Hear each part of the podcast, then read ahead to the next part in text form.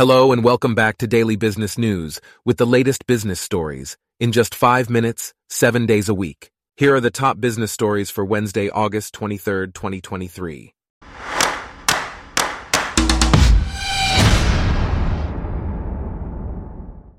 Today's episode is brought to you by Blogcast, your personalized audio feed, available on iPhone and Android.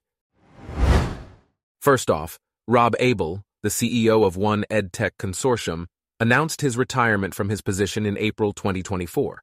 The board will conduct a search and selection process with a third party recruiting company to hire a new CEO in the first quarter of 2024.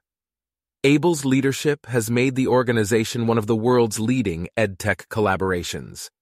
He will be honored at the Learning Impact event in Salt Lake City, Utah, USA, which will take place from June 3rd to June 6th, 2024. In other news, Security Journey has achieved SOC 2 Type 2 compliance, setting an industry benchmark. Security Journey is a leading provider of secure coding training and has met the standards set by the American Institute of Certified Public Accountants for SOC for service organizations. The company offers a secure coding education platform with over 800 lessons, taking a true educational approach to training developers.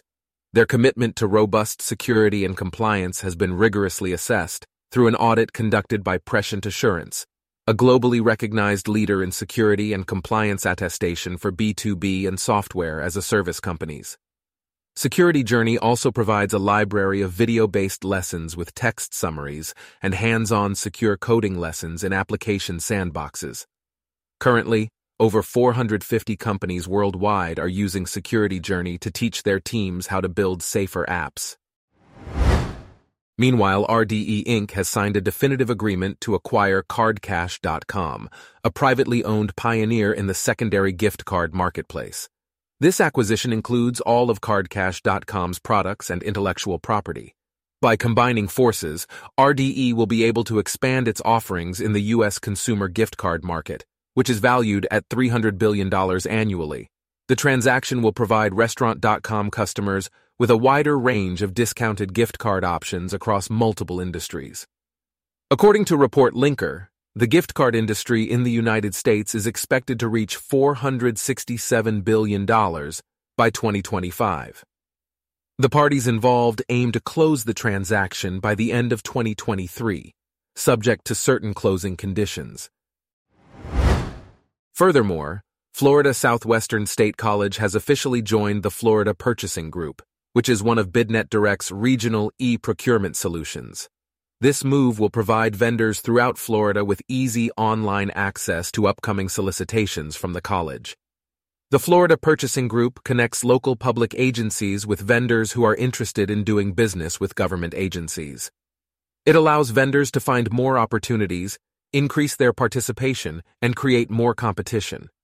Florida Southwestern State College invites all local vendors to register online at http slash www.bidnetdirect.com, Florida, to receive access to all open bids, related documents, addendums, and award information. The college is governed by a board of trustees appointed by the governor of Florida and is part of the Florida State College system. Next, PepsiCo Foods North America, a $20 billion business, has established the Growth Office, which brings together different divisions within the company. The office's purpose is to help the company remain competitive in today's environment by improving end-to-end commercialization from strategy through execution across various functional groups. It also enables future growth opportunities through cross-functional collaboration. The Growth Office has grown to over 200 individuals who work on strategy, commercialization, revenue growth management, and transformation. It consists of two areas, digital transformation and go-to-market transformation, as well as a PMO team. The team prioritizes the most significant opportunities for the organization. Lastly, Apollo Global Management Inc. has acquired a majority interest in Composite Advanced Technologies Inc. The financial terms of the deal were not disclosed, but Apollo funds plan to invest additional capital in the company. CATEC specializes in providing compressed natural gas, renewable natural gas, and hydrogen transportation and storage solutions in the United States. Their products help customers transition away from carbon intensive fossil fuels towards cleaner alternatives and assist end customers in decarbonizing.